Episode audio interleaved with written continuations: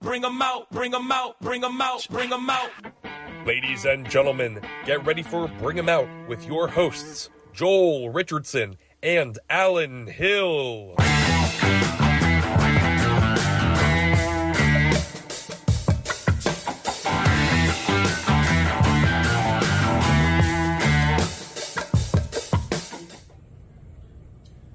Everybody, we're here at the Sunnybrook Ballroom inside the Speakeasy for another episode of Bring 'em Out. I'm Alan Hill, here with Soul Joel himself, Joel Richardson. Today we have an incredibly exciting guest, Mr. Tony Luke Jr. Thank you for coming, Tony. Oh man, it's great to be here. Buddy, Look at this. long overdue. I'm in the middle. I'm scared. I could get beat up here. I don't know. yeah, yeah, we're gonna take out the nail. Right in my chest. No, it's really. I'm when when you had called to say you would like to do this, I was I was so elated because normally on, on any podcast I do, it can get real heavy and sometimes with the mental health and the addiction stuff. But you know, when you called and said, "Hey, man, let's let's talk a little bit about the music as well," oh, I was elated because most people never equate me with music. Like, you know, it's always cheesesteaks or addiction, recovery, you know, mental health, but never music. So to be asked to come on, you know, to talk a little bit about music was, I was like the angels were, were singing to me. I was so happy. But that's like how I know you, and, I, and you could tell we were uh, talking off camera for dinner. That's when your passion comes out. That's when you come alive. I mean, music is my look. I love acting, and I mean, I love the cheese. I mean, obviously, I love food because, and I think We all do. Yeah. Everybody in this set today loves Yeah, food. exactly. and I think that what I loved about food, which most people don't look at it that way, it's I'm a musician literally before I'm anything else. And and acting I love doing. You know what I mean? I don't actively go after it. Every time I get a role it's because I've worked with an actor, a director, producer, and they think I'm right for the role and I and I go up and do it. But food, if you really break down food, food is a creative thing. It's not it's not like you know, I could be creative with food and different menu items and you know, there's a, so much creativity in the food industry. So, yeah, I was attracted besides the fact that I love to eat, I was attracted to the creative side of food. And that for me was amazing. But the difference, the biggest difference, sadly, is that you can be an incredible musician, you can be an incredible songwriter, you can be an incredible actor. You're never judged on the quality of your music. You're not even judged on the ability of the music to write or the, the, the chops that you have as an actor to find a role. It's, well, yeah, you're a tremendous actor, but you don't look the part. You don't fit this, or yes, you're an incredible songwriter, but you're too old, or you're too heavy, or you- you're not right, you're not the trend. So it doesn't have any value. It, it doesn't. It becomes completely devalued by what the standards of the industry are that you're in, where food doesn't fall under that. If something tastes delicious, it tastes delicious. And people want to come back and they want to go. They don't care what you look like, they don't care how old you are. All they care about is, hey man, I went there, I had a great sandwich or a great dinner, a great pizza. It was phenomenal. I'm coming back. I'm coming. You become a rock star. It's like, oh my God, it's great. It's wonderful. But then the same creativity is completely dismissed in the other two venues, which is so sad to me. It's crazy. It's crazy. Yeah. I mean, us musicians know how good you are. yeah, I just I when we were speaking and when I found out what an incredible musician he is, I'm like, now you're I'm gonna bug you. To, like you're done now. It's like whatever you do, don't give me your information. Even if I beg for it, don't give it to me. God, Tony won't stop calling. Oh my God! You come here to lay a bass line. You come here to do this guitar part. You drive down to South Philly in my studio. Jesus, look. You're talking like dream stuff for me. That's good. That's that's, that's like what I try and live my life by. Oh. Right there. I love You, it. you, I think you, as a musician, the hardest thing that a musician and a songwriter has to come to terms with, and it is a difficult thing. You, what you do with comedy, and with you do with, your band, it feels good when someone comes and they go, "Oh, oh, Soul Joel, Joel, you know, like I know Joel. Like, man, his shows are like you got to go. You got to see what he did." And every comedian that gets on stage, they want their talent to be seen and they want it to be appreciated. With music, as an artist and as a songwriter, you, in order for you to ever be remotely happy, you have to come with the term to the term that you have to make music for you. The gift has to be enough because you'll the odds of you receiving the recognition and the accolades and the affirmation for what you do is almost non-existent. So it has to be enough that someone comes to you and goes, "Hey, by the way, I listened to your track yesterday and it so deeply affected me," or I listened to that and we played it at a party and everyone had such a great time. You have to come to terms with if one person it reaches, that has to be enough. Because if you're chasing the million, two million streams, the the concerts of ten thousand people, it has nothing. uh, Where's the camera? Which camera is my camera? Okay. Reaching that level has absolutely nothing to do with talent. Nothing. Right. Zero. Yeah. Zero. Accurate. So I tell people if you're a musician, keep playing, keep doing what you're doing, and leave a legacy behind of the story that you want to tell through writing or playing.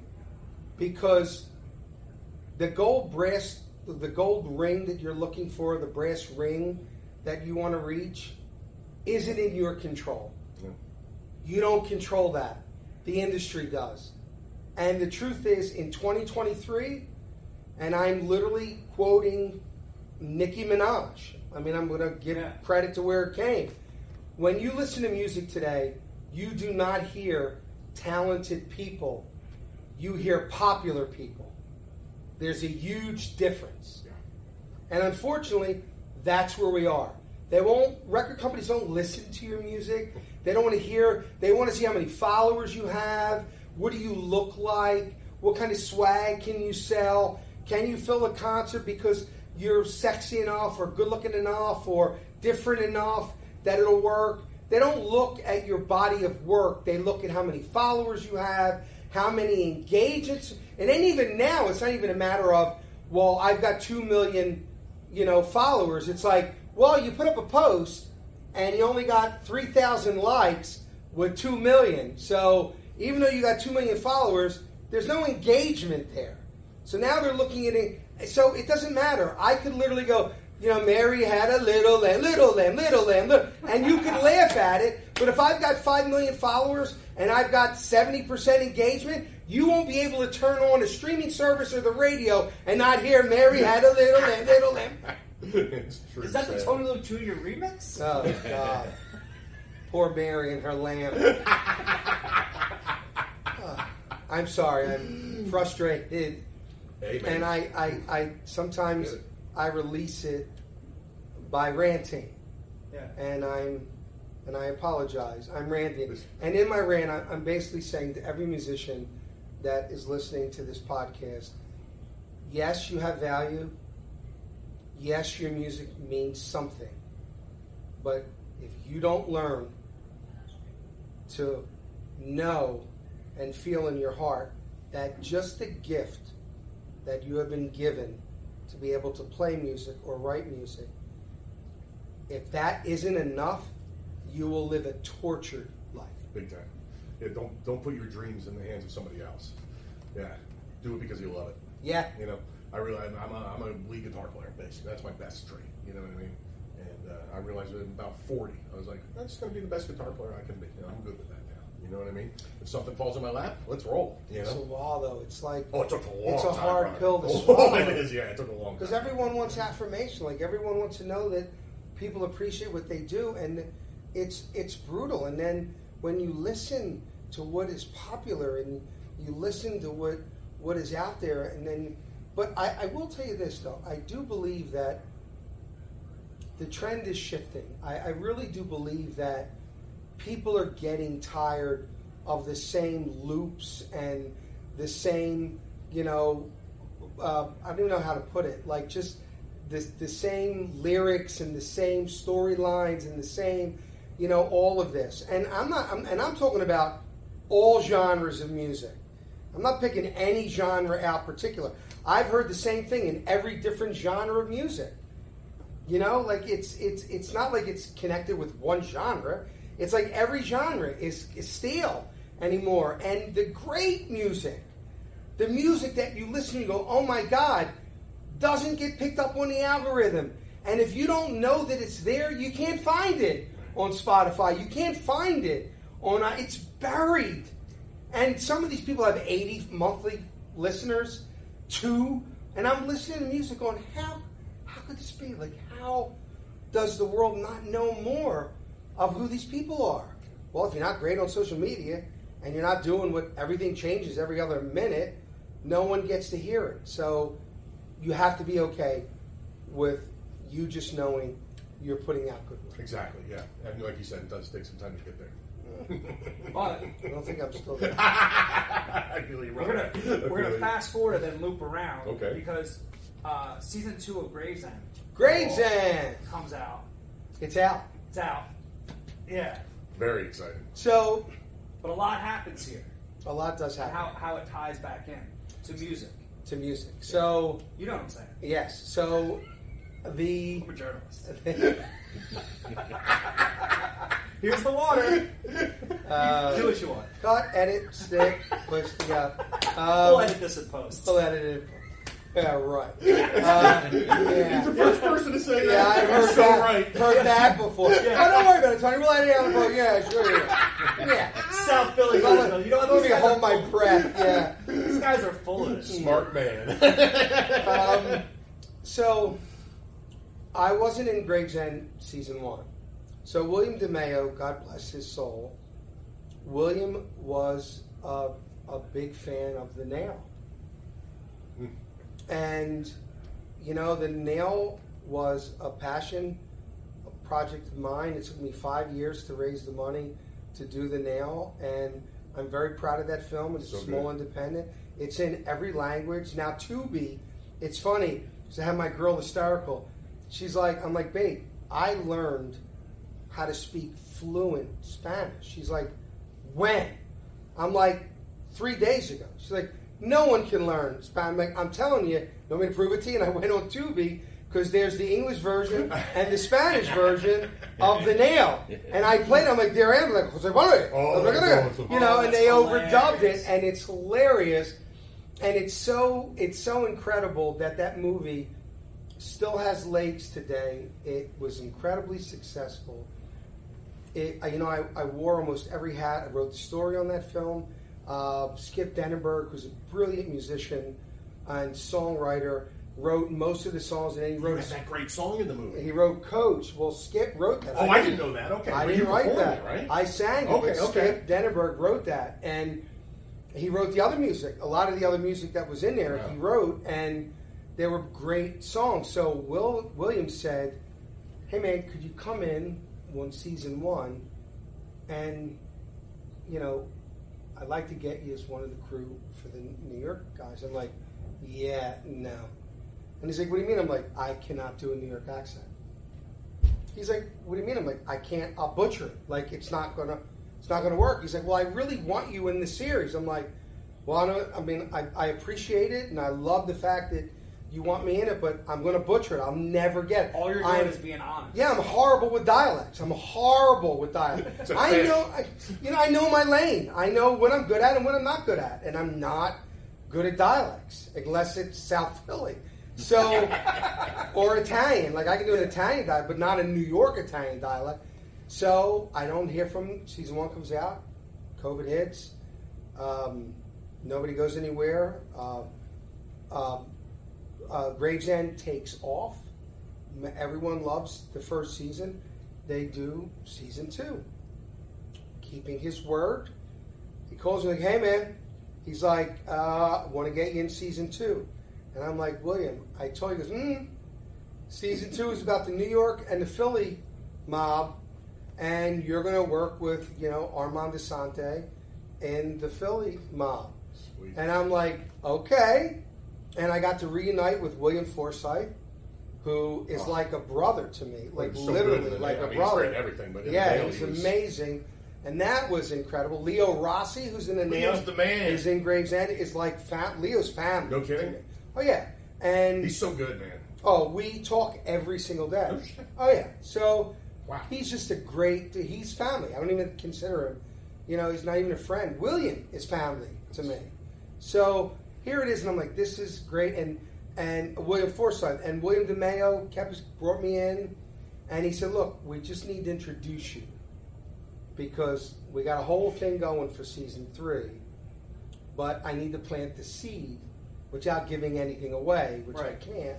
I need to plant the seed in season two for your character and what's going to happen in season three. I'm like, hey, I'm just grateful, you know, to be in it. Like, you know, I'm always, I don't ever think anything is owed to me. Like, I'm, everything about me as I got older was gratitude. Like, I'm grateful for everything because I know I could have nothing.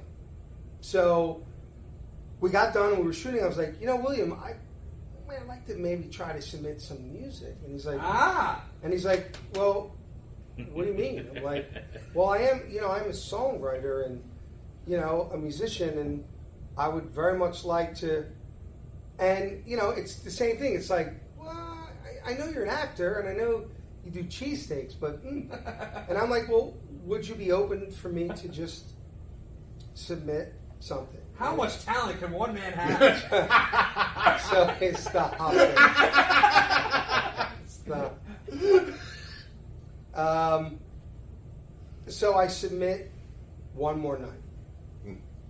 And he calls me about two days later, and he said, "That is one of the most beautiful songs I have ever heard, and there is an an ending scene in episode two where this song would just be like I it has to be in the film. And I said, Well, I, I'm really glad that you liked it. And I let it go. And then he said, Hey, can you write a song that would would have been a hit in like 1987? I'm like, well, that's kind of my entire genre. like that's where Wheelhouse. that's my total. It's like total wheelhouse. And I write this track called Lies. And I sent it to him, and he calls me back and he goes, "Oh my god!" He goes, "That song is going to be the end credits of episode one." So cool. Like, because that's the prime. I mean, other than getting the theme song Right. right. for the series, the end credit is like that's that is the main. The only thing better than an end credit track is when they use your song and the actors are singing it in the series. Oh. That's the top like money play. Like that's the, the the A spot because now they're not only using your song but they're singing it. Like if they're at a bar and it's playing and they're Yeah. singing, that's like woo. That, but the end credit is. So then he calls me and he goes, "Listen, do you think you can write a song that would be the culmination of all of the episodes to be the closing credit song for the season The season ending song. Finale. Yeah, finale. Yeah. And I'm like, okay, and and I'm literally, I don't remember the day, but like, say he called me on a Monday, and I'm like, okay, I'm like, yeah, let me work on it. I'm like, you know, when do you, you know, when he needs like, you know, Friday, and I'm like, next month, like what? He's like, no, Friday, Friday. I got you. You want me to write a song, Yeah. go in the studio, cut the song, get a vocalist to do it because it's got to kind of be. I hear it as a rock song, and I don't do rock music. Like I don't have the vocal for that. I don't have the range for that. So now I got to find a singer, and then I got to record it, find a vocalist, do the background, lay all the parts out, then do the mix, then master it. And and it's I, I, I can't. In a hundred hours. It's crazy. Yeah, right, I'm like, right. I, exactly. I, am like, I can't do it. I said, I can you give me till Wednesday or Thursday? That's what I said. to him. Wednesday or Thursday of next week, because you're really cutting it. Like I'm, I'm, I'm editing now. Like I gotta, I gotta lock it in with Amazon. I have to lock the show, and I'm saying just get. It. So now I call up a, a, a really good friend of mine who went to high school, not with me. He graduated a, uh, after me.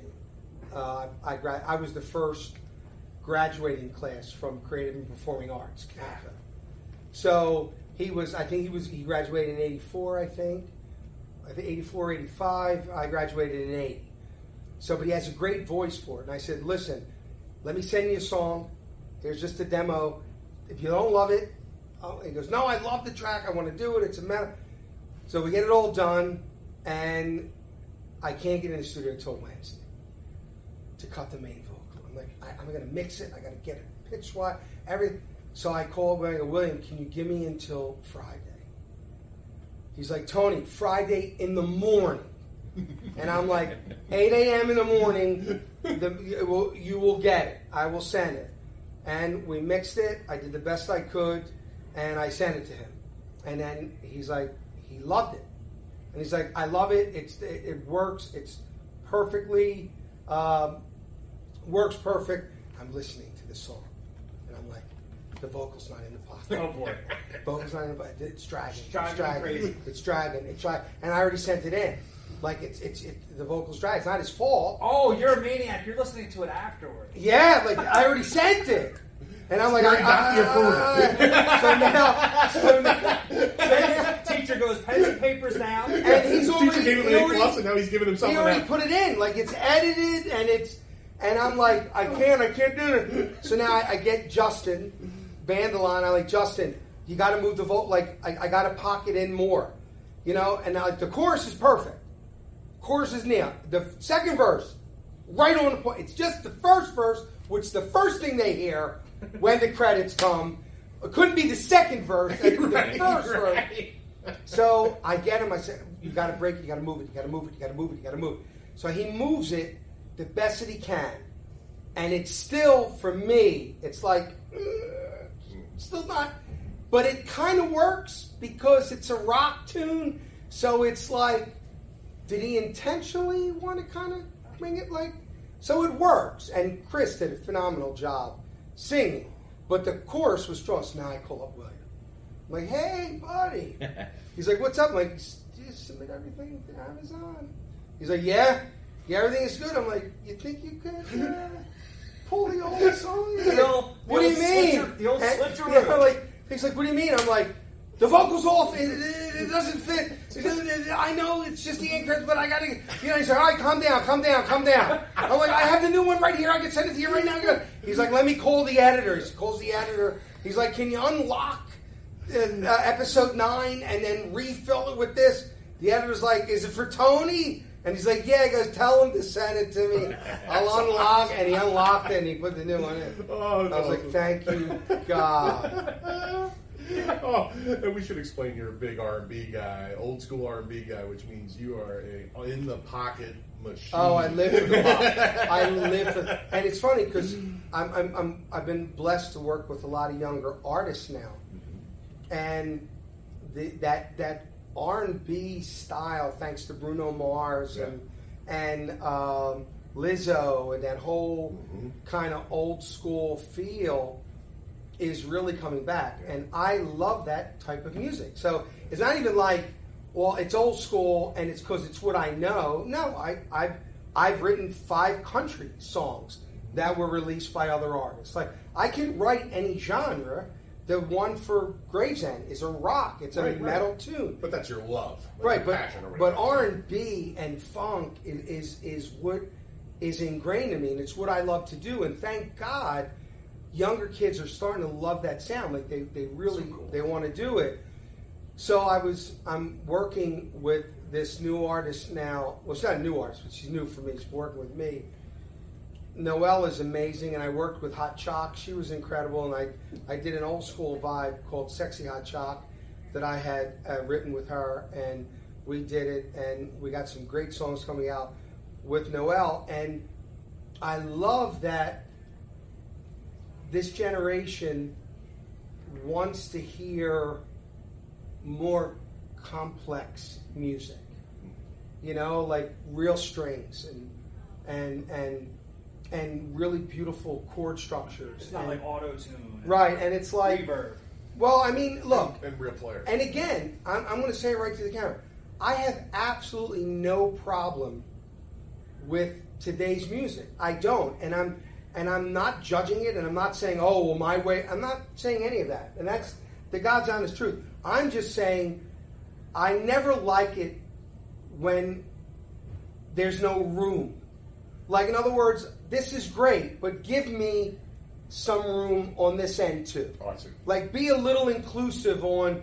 Don't make your music taste be be so narrow that there's no room for anything other than this one sound, and that's it. Because we literally have country and we have hip hop. There's nothing else in between. Right. I mean, the two biggest genre genres are country and hip hop. Right. And I and I don't know where R and B went because I it was a beautiful sound. It was it was it was soulful. It was it was great, and it it, it just went away. Yeah.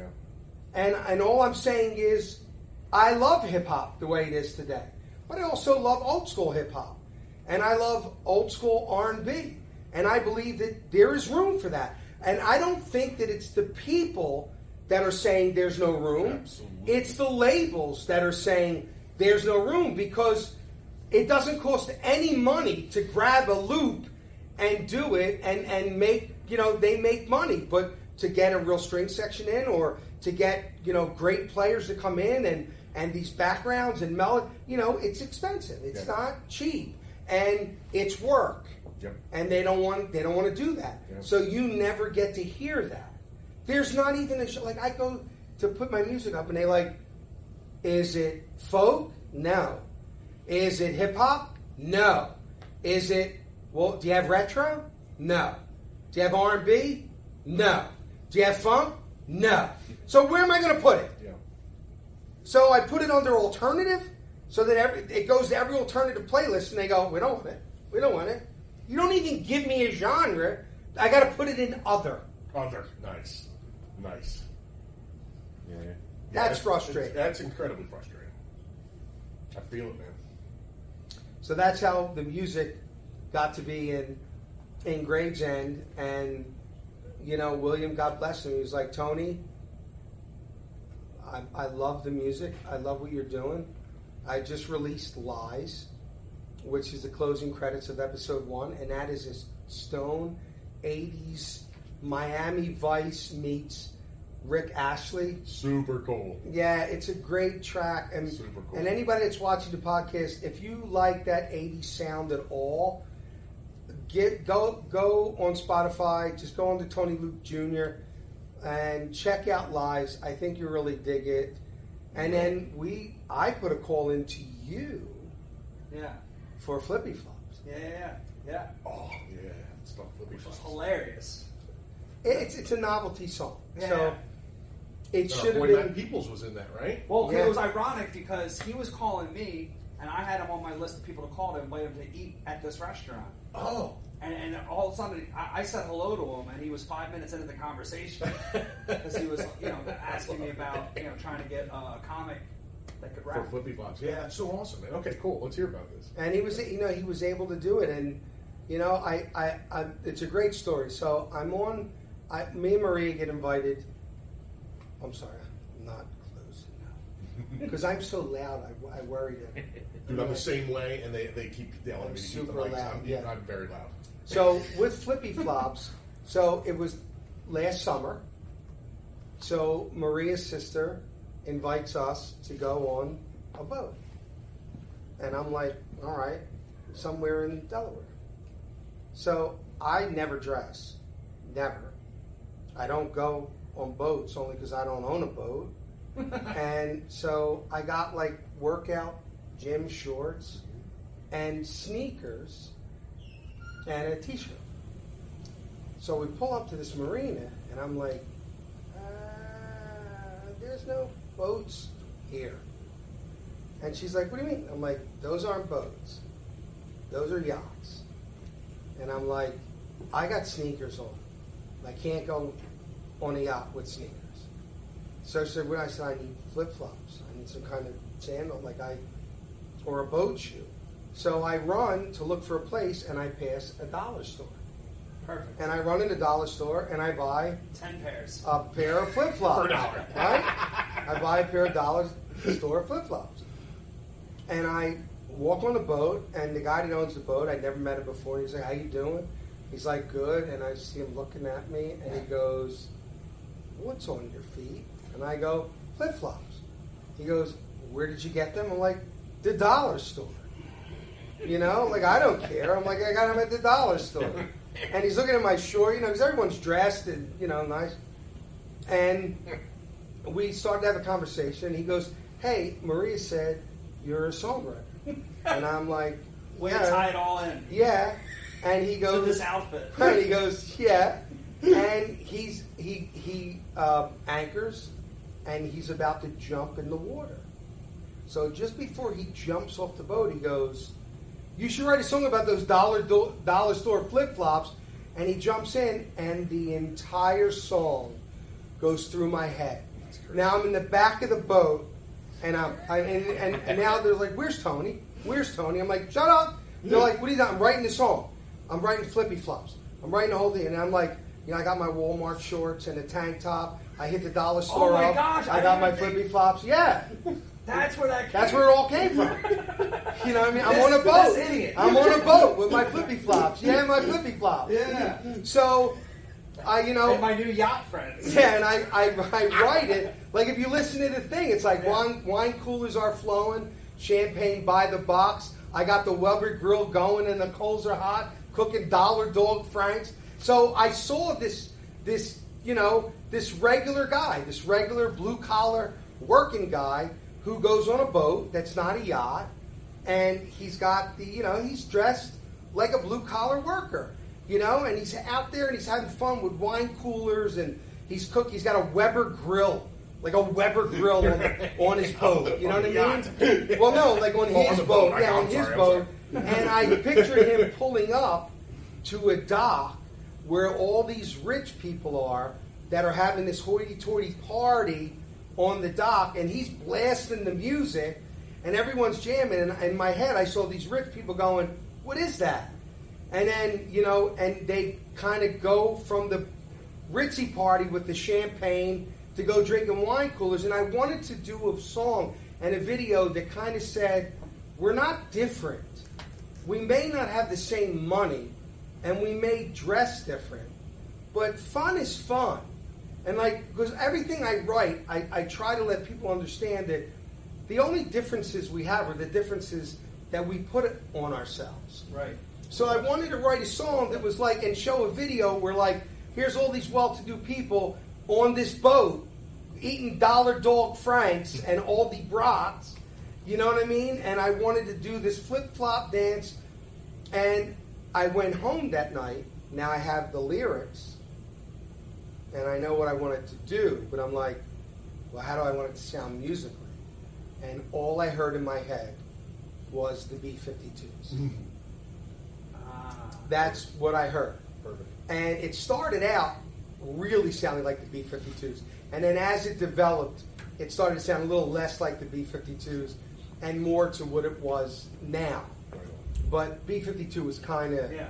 the inspiration. And then I played everything and I got it down. I let people hear it and they're like, oh my God, that's so catchy.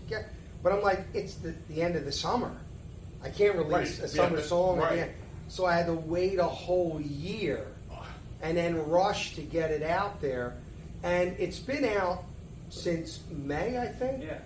And it's just starting to get traction. Like I was just at a party and someone came up to me and they're like, dude, are you Tony Luke? And I'm like, yeah. And they're like, did you do flippy flops?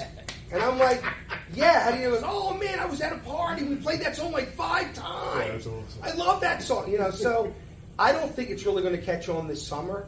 I think that it's going to just keep building, and I think next summer, if we do a video for it, I think it's is when it, it'll really start to it'll start to take off. But you know, you put it out there and you, you do the best you can, and you see where it goes. But the response has been ridiculous. Everyone that has heard it has said it's so catchy. Problem is, it doesn't fit algorithm wise to any popular playlist because it's not it it it it's not a genre track. It's not It's a an other.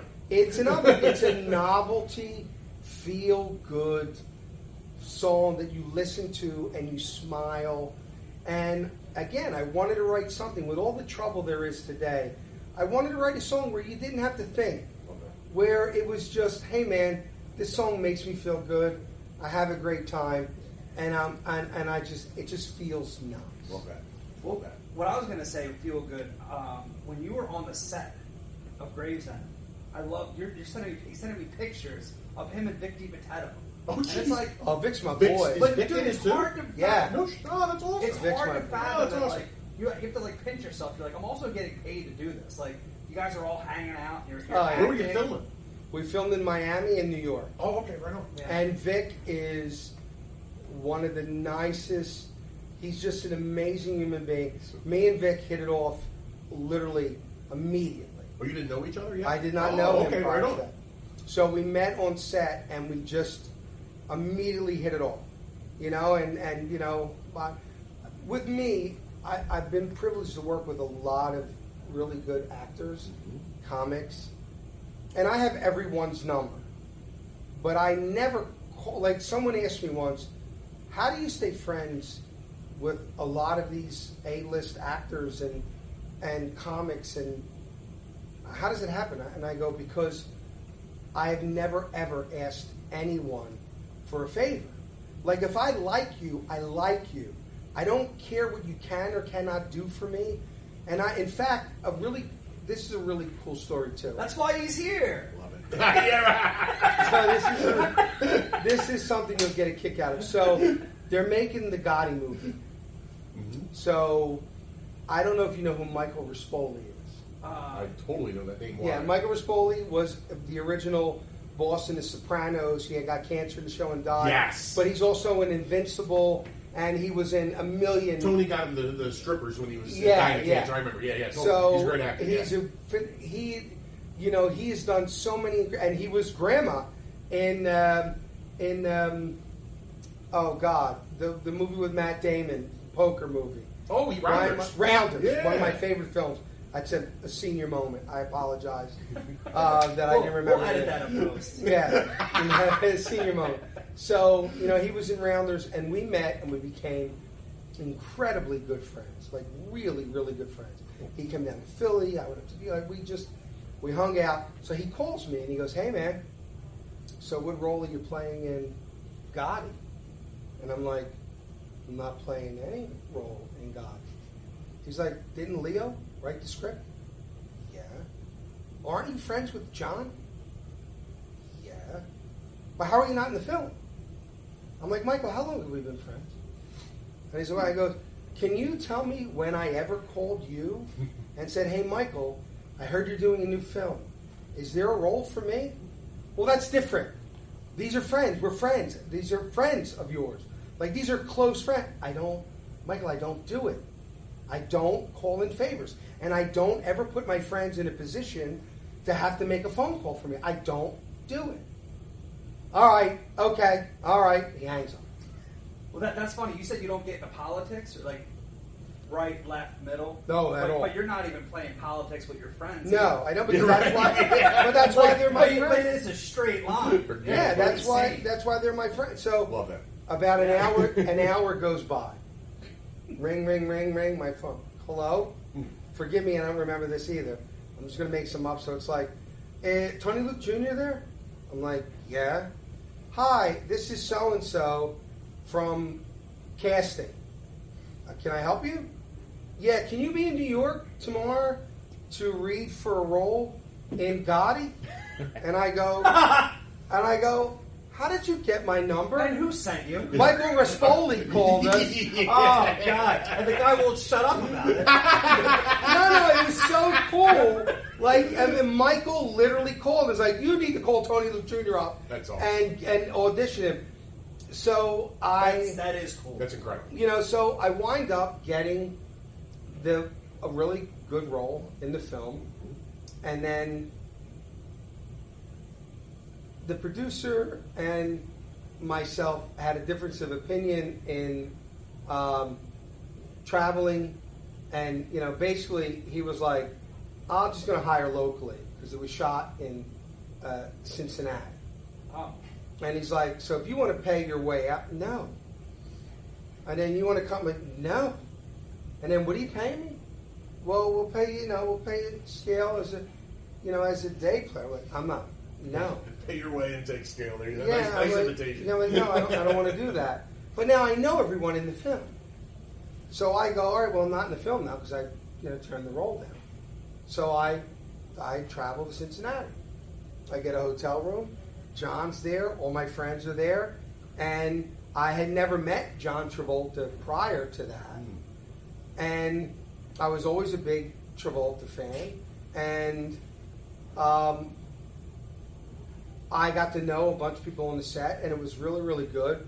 And there was a scene that was cut from the film, and John wasn't happy with the scene that was cut.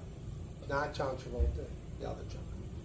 And John said, "No, I want, I want that scene in the film. It's He important. wanted it. Yeah, it's Okay. important." He said, "It's it's an important scene that really shows the way my father thought, his thinking at at the time." And so the producer goes, "Oh, I, I got a kid. Like I don't, you know." And uh, where am I going to get? Like, we got to shoot this thing tomorrow. And he's like, "Well, Tony Luke's here." so Every time I'm out, they pull me back. so he goes, Tony Luke is here. So it, it shows you how karma works. So, so I I paid my own hotel. So, so John goes, "Hey man, I really want the scene in. Now it's one scene, one scene. Hit you in the parking lot. I remember. It's in the parking lot. Yeah. One scene. So, so the producer goes, Tony, w- would you do it? And I'm like, Yeah, no, I don't want it. No, like no. I mean, I, just- I just didn't like the way I was treated. And I'm like, I'll do the scene. I'll do it because of my relationship with John, Mhm. but not for any other reason. So he goes, okay. So John goes, well, okay. are clear to you. so, okay. So John goes, so what do you pay And she goes, well, you know, I'm paying him for the day as a day player. Mm, I don't think too much work for that. He's like, well, he's only working one day. He's like, mm, I don't think he's gonna. Mm, she could compensate for the week. He's like, a week? He's like, yeah. And he's like, all right. And he goes, mm, then he did pay to come out here, and he does have a hotel room. So, and then he wind up paying my hotel room, my travel You got more than Travolta And when I- it's all said and done. I got more than I would have gotten. You know, I would have gotten first time around. The first time around, Wow. and it was great working with John. And then it came time to This is promote. Gotti Jr., right? Yeah. Yeah, yeah, yeah. And it was great working with Travolta. And unfortunately, you know, we we were drawn dr- drawn close to each other for the worst possible reason. So, you know, John lost his son, mm-hmm. and I lost my son. And it's a club that no one wants to be in. But there's a connection between a parent who's lost a child and another parent who's lost a child. And he was amazing. Then when he came to Philly, I did the tour with him to promote it. We had dinner together. We sat there, and me, him, Kelly, the girl from Maria, and John was just amazing. And you know, he'd send me this beautiful gift, and even now, he's just he's a beautiful soul. He's a beautiful, you know. And it was like, okay, well, there was a reason that I needed to be there, you know. And then when the movie comes out, you're gonna love this too. That's let's go even deeper. I'm, I mean, I'm really giving you behind the scenes shit. We have nowhere to be. So I, so I do the scene, right? We do it. Well, the producer didn't want to do it, so the scene gets cut, Oh. and it winds up on the floor. So when they release it in Europe, there's no Tony. Luke Jr. Scene's not there. Oh. Goes from one to another. So Leo goes out to the premiere in Cannes, Cannes, Cannes, however you say it, and I go, "How was it?" He's like, "It was, it was good, you know." I'm like, "The scene come off good?" He's like, um, "You didn't make the cut. They cut you out." I'm like, "Oh, really?" So, yeah, they cut you. So now, they something happens. They have to bring another producer on board Uh-oh. producer comes on board and they the producer says, Look, we need to you know, we need to re-edit, just let me see what and he's like, Okay, and he's go now here's the reason they cut me. It was actually a good reason. So I'm nowhere else in the film. So I just appear. So there's no continuity. It's like, who is he? Why no is context he? for your right. There's no character. context. Right. Sorry. I, right. It's not continuity. It's context. There's no context of me Right. being in the show, and so I get it. It wasn't like a spiteful cut. It was like, who is he? Where did he come from? There's no context. So this new producer comes on, and he's looking, and he's going through everything, and he goes, "What cut from there to there?" And he goes, "Oh, there was a scene with with um, this actor, you know, Tony Luke Jr." And he goes, "Tony, Tony's in this film." And it's a producer I worked with before, who's a friend of mine. He's like, "Why did he get caught?" And he's like, "Bring up the scene." Bring up. So now he's in an editor. He's like, "Well, there he is, but there's no context for him to be in the scene. Figure it out. You ain't caught yet." Dude, have you told any of these stories to Kevin Bacon? Because it's not six degrees of Kevin; it's six degrees. Of Tony So, My God. so, so now they're trying to. Now these like, he's the producers like, "You make it happen." So what they did was they took a picture of the real guy that hid his face when they arrested him because that was the whole thing, mm-hmm. and they put him up because in the photo in the real in the real newspaper mm. He's got a a, a jacket covering his oh, face, yeah. so he's just heavy. Yeah. and I'm heavy. So and it, it would have flown anyway the way they did that movie because they were floating back between the real Gotti and Travolta Correct. all the time too. So, so no matter what. So you see it go so and so a soldier of the of the Gambino family gets arrested and blah, and then it's me and him being mad that I hid my face, and that was it. So if the new producer doesn't come in, Wow, if my buddy Eddie, Eddie. if he doesn't come in, And keep his mouth shut. I'm not in it. But now, if you go like on a, a Kodi or one of the illegal, and the the European one comes up, you don't see me. Wow. But in the United States version, Well, I saw you, so I definitely saw Yeah. the American edit. when you see the United States version, you know I'm. the Eddie edit, we'll call it. I'm. That's And- awesome. Yeah, and it what a was cool story. Yeah, and I never asked anything from Eddie too, but I, I met Eddie doing Wise Gals a- in Canada, and I um, dude, if you had a ten-hour show, I can tell you stories. That so it's me on set with James um, uh, James Caan Jesus. and uh, Melissa Milano and uh, Jason Gedrick, and we're all hanging around and we're all talking. And I don't have, I don't, I'm not in the movie. I'm friends with all of the other actors, so I'm like, yeah, I got nothing to do. I'm just going to drive down to Canada and hang out. So we, we we're out, we're hanging out, and we're all telling stories. And I had a run in with uh, James Caan 25, 30 years ago, so everyone knows the story except Jimmy. So we're all sitting down, we're all talking, and so you know, Leo's like, "Tell Jimmy the story. tell tell him the story when Jimmy tried to have you. Tell him the story." And I'm like, "I'm not bringing that up. That was I was you know 17 years old. I'm like, he doesn't remember who I am. He doesn't know who I am. My name wasn't Tony Luke back then either, Junior. It was Tony Lucidonio. I'm not bringing it up. I'm not. Come on, he'll think it's funny. No, he won't think that it's funny. And I'm like, I'm not bringing up the story at all. So we're talking. So I'm not going to tell the story, right? So Leo's pissed, and James Caan goes, um, "Hey man, um, um, I'm having a senior moment again." Um,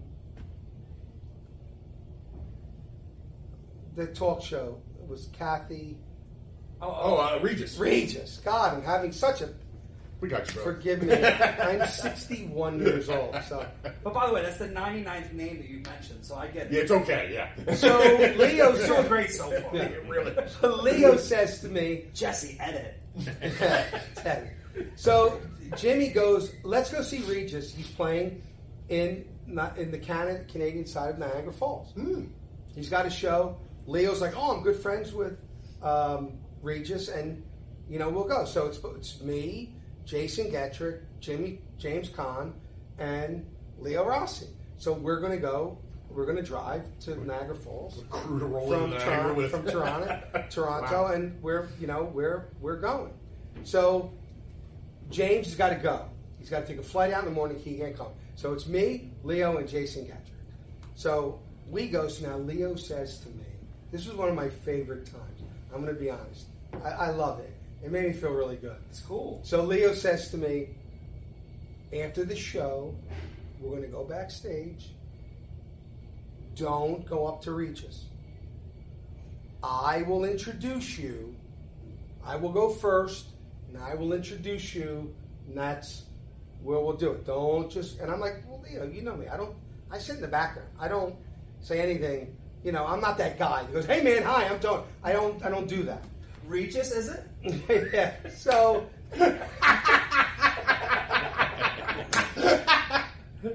so it's Regis during the show mentions that Jason's there and Leo's there and everything. So we go backstage and there's uh, Regis and he's shaking hands with people and it's all backstage. So Leo goes, "Let me." go." I'm like Leo, yeah. I know, I know Regis for years. I'm like, all right. So he goes up and he, he Regis said, Leo, and he hugs Leo, Jason. You know, he hugs Jason, and Leo goes, I want to introduce you to a friend of mine. He goes, this is, he goes, Tony Luke Jr. Oh my God, strike Shut me dead. All right. And he goes, he goes, Tony, and literally, picture Regis the way he talked. Yeah. And Leo said, you know Tony He goes, who don't know Tony Luke? Literally, he's like, Tony, all our all our chefs are dying. Like, what is it? He goes, Tony, will you go to dinner with us tonight? So I'm like, okay. So now I'm not a chef. I'm a cook. I'm not a chef. So we go to this five star restaurant, and, and everyone's there except there. But it's Regis and Eddie, the producer, is there. Like I have never met him before. So Eddie's there, and Eddie's family invented cable. Jesus. So, Of course they did. yeah, so, Let's not glaze over so, this, but okay. so we, Was the guy that invented electricity right beside Yeah, him? yeah. so we start talking, and next thing I know, out walks this chef with this hat with medals, like it's a, and he's like Tony Luke Jr. I'm like, hi, and he goes, Regis told us you were here, and I'm like, okay. Is that why you put your medals on? Right, I'm, like, I'm like, all right. And he goes, would Regis would like to know, and I would like to know, would you do the honor of doing dinner tonight and leading my team. I feel like you're. So this, is the, this is the movie. So now, thank God, I'm a street guy. So now my mind is racing. You know, get out of this, get out of this, get out of this, get out of this. So now I walk into his kitchen and all the chefs are lined up like soldiers. Oh my! Like I'm talking five star, like they're all pressed. And he goes, Mike, and I go, Chef, I think it would be the greatest insult for me to come in your kitchen as, as the honor that you have given me is amazing. But what I would really like, if you would truly honor me, if you would do dinner for me, that would be unbelievable. Tony, I will do that for you. Now I go, right, I'm out. So now I get back to the table. So he brings me back to the table. I'm sitting down, and Regis goes, "So what are you going to cook for us, Tony?" And I'm like, "Regis, it's in it's it, it's it's his kitchen." I said, "He really should." All right, all right. He goes, "All right, well, Tony, you tell him." Come up with the menu you wanted to make. I'm like, oh my god, I can't win. It's like I go from one hole to another hole. I'm jumping from frying pan to frying pan. And I go, I, Regis, it would be such an insult. I would like you to bring out whatever you feel would be most appropriate. And I get out of it. Whew. And I'm sitting there, and Regis is talking, and his wife is there, and everything is great. And then I start talking to Eddie, and I'm like, hey, man, how do you doing? He's like, "Uh, how do you know Regis? Well, you know, and they, we're friends, and I produce films, and I'm like, oh, that's amazing. And he goes, Tony, how'd you get here? And I was like, I drove. And he's like, why? I'm like, well, I, I'm not a big fan of flying. I don't lie. He's like, why? You, do you, you fly commercial? And I'm like, yeah. And he's like, well, not anymore. He's like, here's my card. Now watch. Because people don't realize, like, he's, he's a wonderful man. I love Eddie. He's got a heart of gold. He would give you, really, anything you want. He would, he's, he's the greatest guy you ever want to meet. But I think sometimes when you're at that level, you don't quite grasp Reality. what, no, not reality, what it's like to be at this level. Yeah, yeah, yeah. yeah. So he goes, from now on, here's my card. You got, whenever you need to fly anywhere, just call that number and you can use my jet. Anytime you want to go anywhere. And I'm thinking, well, this is great. And then he goes, yeah, yeah, don't worry about it. I don't want anything. Just pay for the fuel and the pilot and the flight attendant. And I'm like, fuel is, if I remember correctly, it's $2,500, you know, every hour of the flight, and because he has a G4, I think he had at the time, and then the, I'm thinking it's fifteen thousand dollars to take the private plane. Woo! And that's not, and that's him basically saying, I got a, you know, four hundred million dollar plane. I'm going to give it to you. Right. Just pay for the gas. Right. All you gotta do is come up with 15 grand for the flight. Right. I mean, that's all. you know, it's, it's like Not here far on the old Volkswagen. No, and, and it was incredibly It's generous of incredibly him. sweet and incredibly out of touch at the same time. But yeah, so it's like I don't got, I can't afford five hundred to take a right. commercial you, flight. You would have been flying first class already if you and that's afford to fifteen drop- thousand one way. all right, That's right. crazy, man. Yeah, it's one way. Now I gotta get back. But he was awesome, and we kept That's in so- touch. wow, and wow. when he got the Gotti film, he was like, "What do you mean, Tony? You cut? No, you didn't. Put him back. You know, put him back." So you never know where you know where it's it's it's going to go. Like you just you, you don't know. It's incredible, man. The relationships you build. And, And then when I did this song with Kevin Bacon, you know, and I, so I'm like, can I say I'm, you know, one degree from Kevin? And Kevin's like, no, it's acting, not singing. And he's like, where are you, Tony? Literally, I'm like, I'm two degrees from you. I'm like, I'm literally two degrees from you. I'd be one if I acted with you, which I didn't, but there I've been with five actors that have co-starred with you that I've worked with. So that's how you know where your degree is. How mm-hmm. how many degrees? So I'm two. That's true. but I, I didn't know that. Yeah, it has to be acting. Oh, one degree is acting. That's it. One degree is you worked with him in a in scene. a project, yes. Two In degrees from Kevin Bacon is you worked with someone who worked with him. In Three degrees is you work with someone who worked with, with someone, someone. who worked with him. And then it goes down and down and down. So uh, eventually, everyone who's acting will have hit sixth degree. Right, right, yeah, yeah, yeah.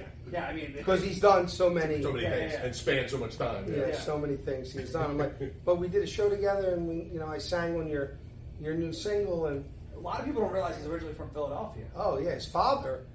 You literally could say his father was the architect of Philadelphia, like the Philadelphia landscape was his dad. Like that. Oh yeah, I didn't know that. Edward Bacon. Yeah, I had no idea. Google him. I will Google bacon tonight. He was the father of architecture in this city. Like, I mean, his father was was a brilliant, brilliant, brilliant man. All the buildings you see, like that's all Yeah. his dad. Wow, wow! I didn't know that. That's really cool. And the Bacon brothers are. It's I don't. It's a talk about a busy dude. I mean, you know. And listen, Kevin is incredibly talented musically. Plays guitar. Yeah. He writes. sings. deal, yeah. Michael is a sick musician. I mean, cello player, like a ranger. Well, he's, Right. it's his life, right? Yeah. yeah.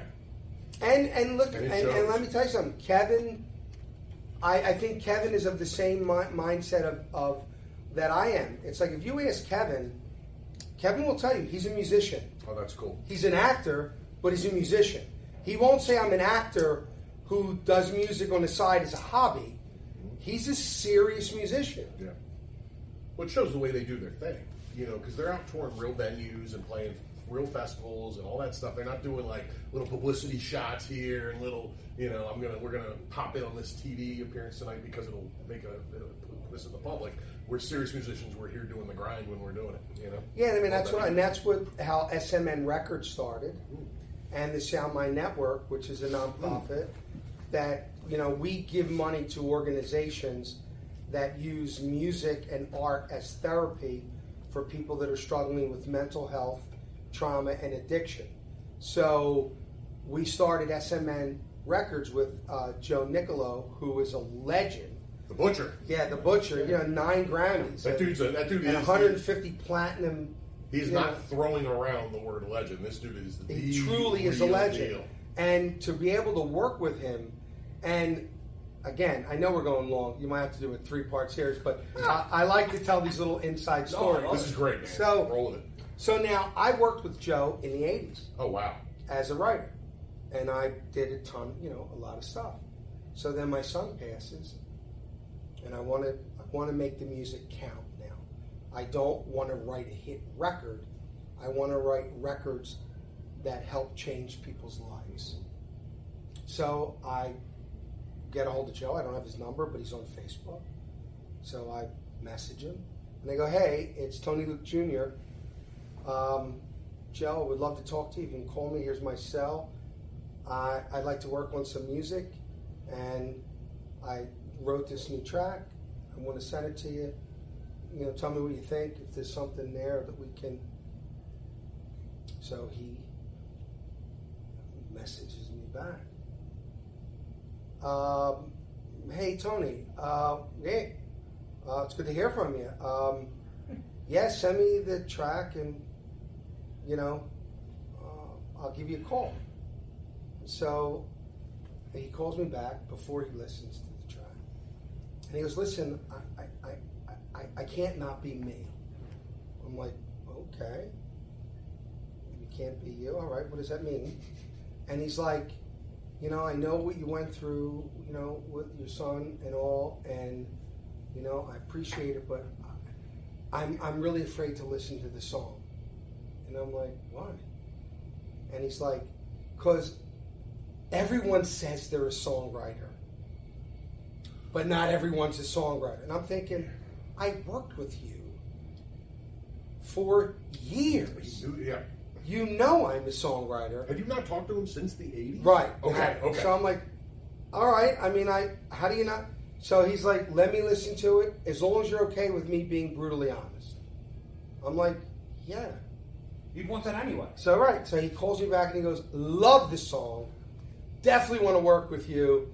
Let's get together." So I go to his studio, and I'm like, "Hey, man, Joe, how you doing?" And he's like, "Hey, how you doing?"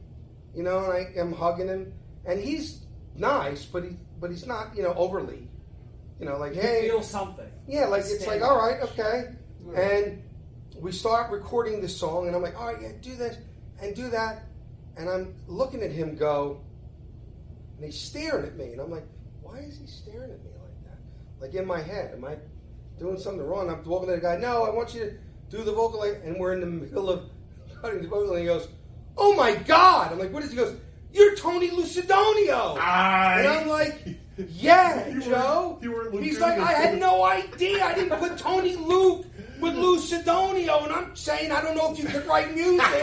And I'm like, well, I got kind of offended because I'm like, well, maybe I sucked in the '80s, and you didn't want to, you didn't want to tell me. He bullshit me all those years? You know what I mean? And Lynn's like, oh my god, I just realized who you are, and I'm like, Oh, yeah. Wow. And then we, he was like, let's make a difference, Tone. Uh. Let's do this. And I'm like, okay. Then we brought Joseph DiGiacomo in, and then John Moser, you know, and his team in, and we had a lot of other great people. You know, Jill came in, and all these other people were were helping us. You know, kind of get started with the foundation, and and it it, it, it just kept developing more and more. And it's funny. I'll, I'll tell you a little thing with Joe. So Joe has a, a really great sense of humor that some people don't get. I always got his sense of humor. I always knew what the joke was. Like I just I did, and he But always that's probably why you're trying to figure out what the heck's going on. yeah because he's kind of he's not standoffish, but he's not like Tony. You know, it's Yeah, like right, yeah, how you doing? right.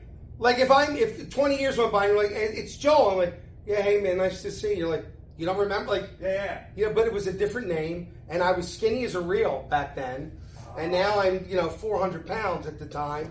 So I'm like you know, and I'm bald. Right, right. I don't look anything like I did in the 80s. Yeah, So- sound like that, buddy. You know what I mean? So, I mean, I get it, and he, and he says to me, he goes, um, so I do I do the album, and he goes, um, I go, what do you think? He goes, Tony, I, I love it, I love it.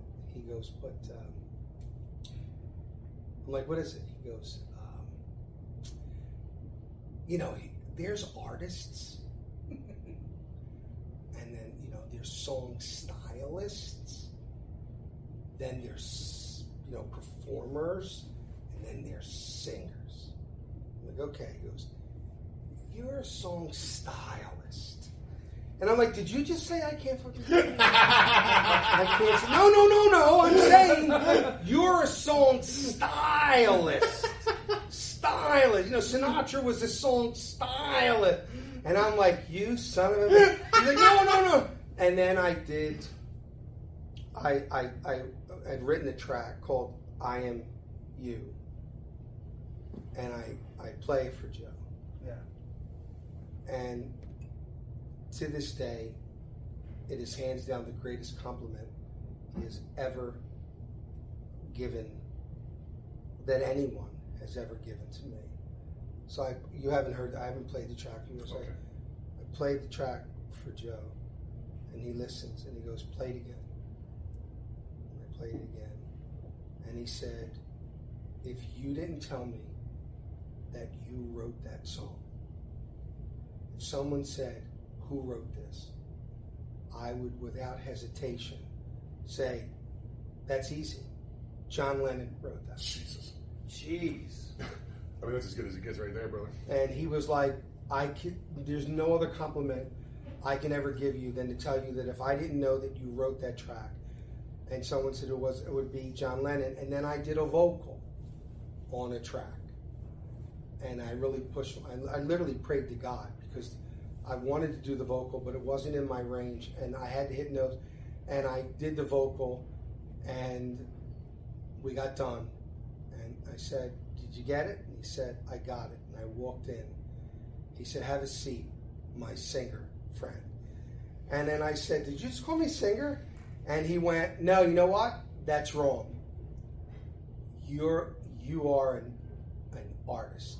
Bam. He said, and I said, "Well, is that good?" He says, "You know, singers can sing, people, but an artist is someone that can write and sing and bring it. It's that and whole list he the in whole- one, right? You know, and Best compliment you could have and because I love like I love Joe, and to me, the sun rises and sets with as far as producing goes and mixing goes, and You know, when we sit in that studio, when he, the first time he said to me, "Hey, come in, we're gonna mix this, and I want your ear here."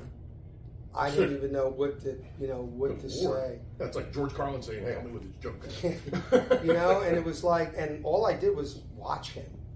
You know, I had, you know, I just said, well, I, I think that maybe that might be. And he's like, all right, let's try. And he said, no, that works, Tone. But I just sat back and just was in awe of his ear.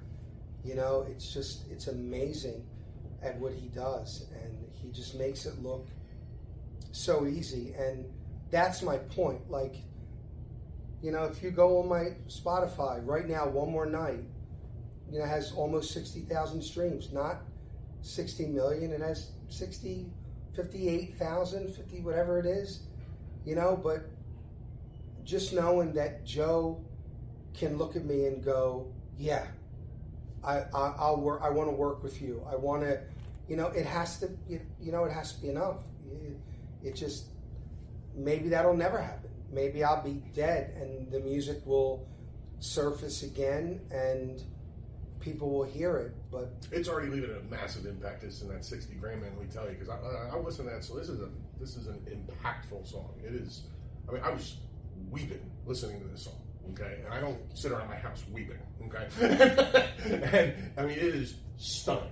It is absolutely stunning. Check it out Well, we got some new stuff coming, and you definitely got to check it out. And it we're at soundmindnetwork.org, and SMN Records is the label. You know, we have a GoFundMe up. We don't we don't take anything. I don't take anything. You know, if, if you know anyone who suffers from mental health, the gofundme is under the same name it, the GoFundMe's on the website, Okay. okay soundmindnetwork.org. a link all right cool and um, you know a lot of people say they want to they want to help when it comes to mental health and everyone's been affected by that suicide addiction trauma. But for some reason there's still a stigma attached to it and people are hesitant to want to give. And i'm telling you that mental health is not a weakness. People that are suffer severe trauma are not weak people. And I am telling you, addiction is not a choice. Addiction is the byproduct of mental health and trauma. People are self medicating a pain that they cannot handle. And take it from me. When my son died, I had two other children, I had people in my life that loved me, and all I wanted to do was die. All I wanted was the pain to stop. You're not selfish. You're not. You just want the pain to stop because it is a pain that is overbearing. And people that are dealing with mental health and and trauma, they're they are medicating that pain because sometimes the pain is so much that they can't face it. And until they can find an outlet to express that pain, to go through the pain and not around the pain, they're going to be dealing with that. And music music goes where medicine never will be able to go ever absolutely and you could change someone's life by just giving them an outlet for their pain in music in art it's the best money i promise you you'll ever spend because i don't care who you are somewhere some way someday you will be touched by one of those three things. So, wouldn't it be great if there was a way that someone you loved was touched by that, that you knew there was some place that they can go to really be helped to get through that that issue. So please help support us, soundmindnetwork.org, and whatever you guys can do. And please stream the music, go on my Spotify, be a follower because we need the algorithm to come up. The money that's made from that goes to them. It goes to the foundation. And you'd be surprised. You may even like it. it's and you'll, you'll find the, the really great music once you go there Well, we want to do something, uh, one even better. Uh, Alan hit me under the table while you were talking. We were having dinner before the show. Uh, you know, our sorry, Thursday night sorry. fundraisers, we raised eighteen thousand dollars one year. Oh my $17,000 God. Year before, during the pandemic, uh, we want to pick a date uh, and we want to uh, have your foundation as one of the uh, Thursday night comedy shows. So you want me to cry on camera? Right? So I feel like it's one of those things. What was that movie? It was like, you want me to cry? I'm not going to cry. I'm not going to cry. You want me to cry? And then he cries. Like that. Remember that movie? It was a sports movie. Yeah, totally. You want me to cry? You're not going to do it. Thank you. You have no idea how much that that means to me. You have no idea how much. This fires That me up, help. brother. This, the, the, you know, I mean, I'm, what music is my life, and you know, and Joel's made, made uh, given me a little outlet while I'm on the down and out in my music career, and uh, it's been a beautiful thing. But, uh, but this, I'm going to get involved in this anyway. Joel will let me. And he's a. I would do anything for you, and you know that. He has been a friend. He is. He's gone out of his way. I can't tell you how many times. To you always made me feel welcome. You, you never when you know when I was working with Craig and opening up for him, you never made me feel like what are you doing here? You don't belong here. You didn't pay you do like everything. I have a relationship He's with talking about Craig Shoemaker, by the way. yeah, Craig Shoemaker. I mean, I'm friends with Anthony Rodia because of you. Oh, I met him through you. oh, that's crazy. You know, and he was just at the premiere. Yeah. You know, he was just there at the premiere. It was it was great to see him. He's another good, good man. And it's like you have always been incredible. You have. You know, there's nothing I wouldn't do for you, and that's the God's on it. If it's in my power to do it, I'm doing it. I think that Amazing. show just wrapped itself. Right, right on, brother. That's perfect. That's perfect. Tony Thank you so Luke much, Jr., Alan Hill, Soul Joel. Thank you guys so much. These two guys. Tony.